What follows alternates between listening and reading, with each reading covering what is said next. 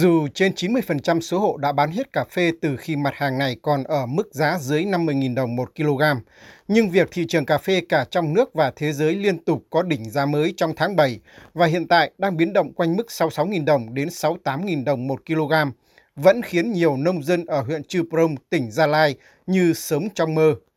Bà con cho rằng cứ đà này, dù thị trường có biến động xuống thì xác suất lớn là cà phê vẫn giữ được mức giá trên 50.000 đồng một kg, là mức bà con hầu như chưa bao giờ chạm đến. Ông Lê Quang Điền ở xã Bào Cạn, huyện Chư Prông phấn khởi. 10 hộ chỉ được 3 hộ là được hưởng giá cao. Còn 7 hộ phải bán trước cái thời điểm ấy để rồi giải quyết tất cả mọi cái vấn đề rồi tái đầu tư.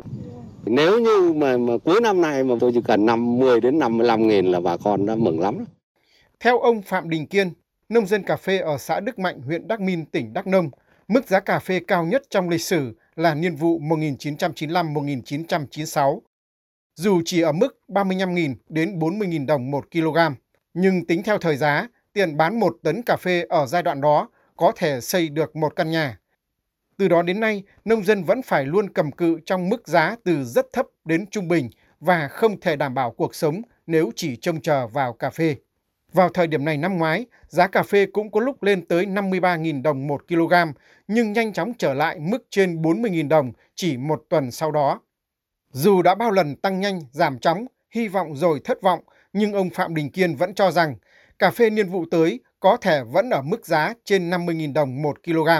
Lý do là với mức giá này, trong điều kiện sản xuất thuận lợi ở Tây Nguyên, lợi nhuận của nông dân vẫn không nhiều.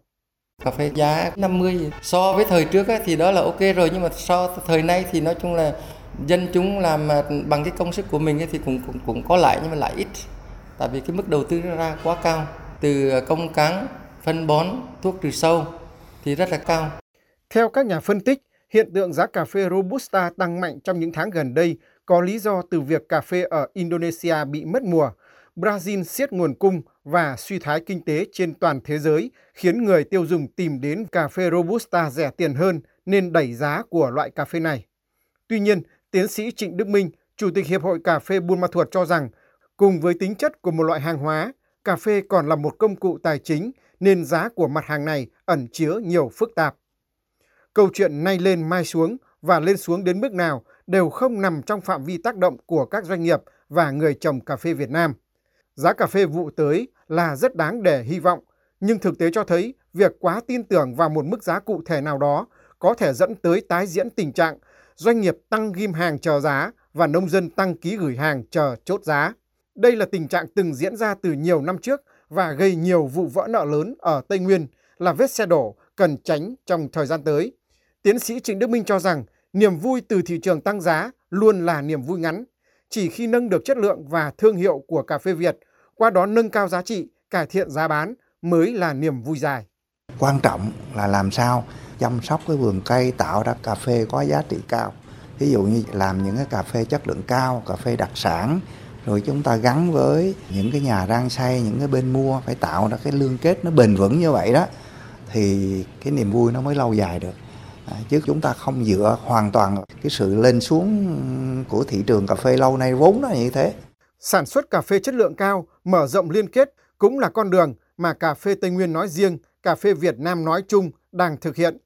Dù còn nhiều khó khăn, nhưng diện tích cà phê sản xuất theo các chứng nhận quốc tế có liên kết với doanh nghiệp đã đạt gần 200.000 ha, chiếm khoảng 27% tổng diện tích cà phê cả nước.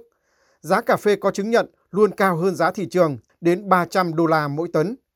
Cà phê Robusta đặc sản của Việt Nam cũng đã ra mắt thành công và bắt đầu được các thị trường đón nhận với những lô xuất khẩu chính ngạch đầu tiên. Niềm vui ngắn tăng giá mạnh từ thị trường có thể là sự cổ vũ kịp lúc để cà phê Việt Nam có thêm nguồn lực nâng cao chất lượng, giá trị và thương hiệu để những niềm vui dài hơn sẽ đến.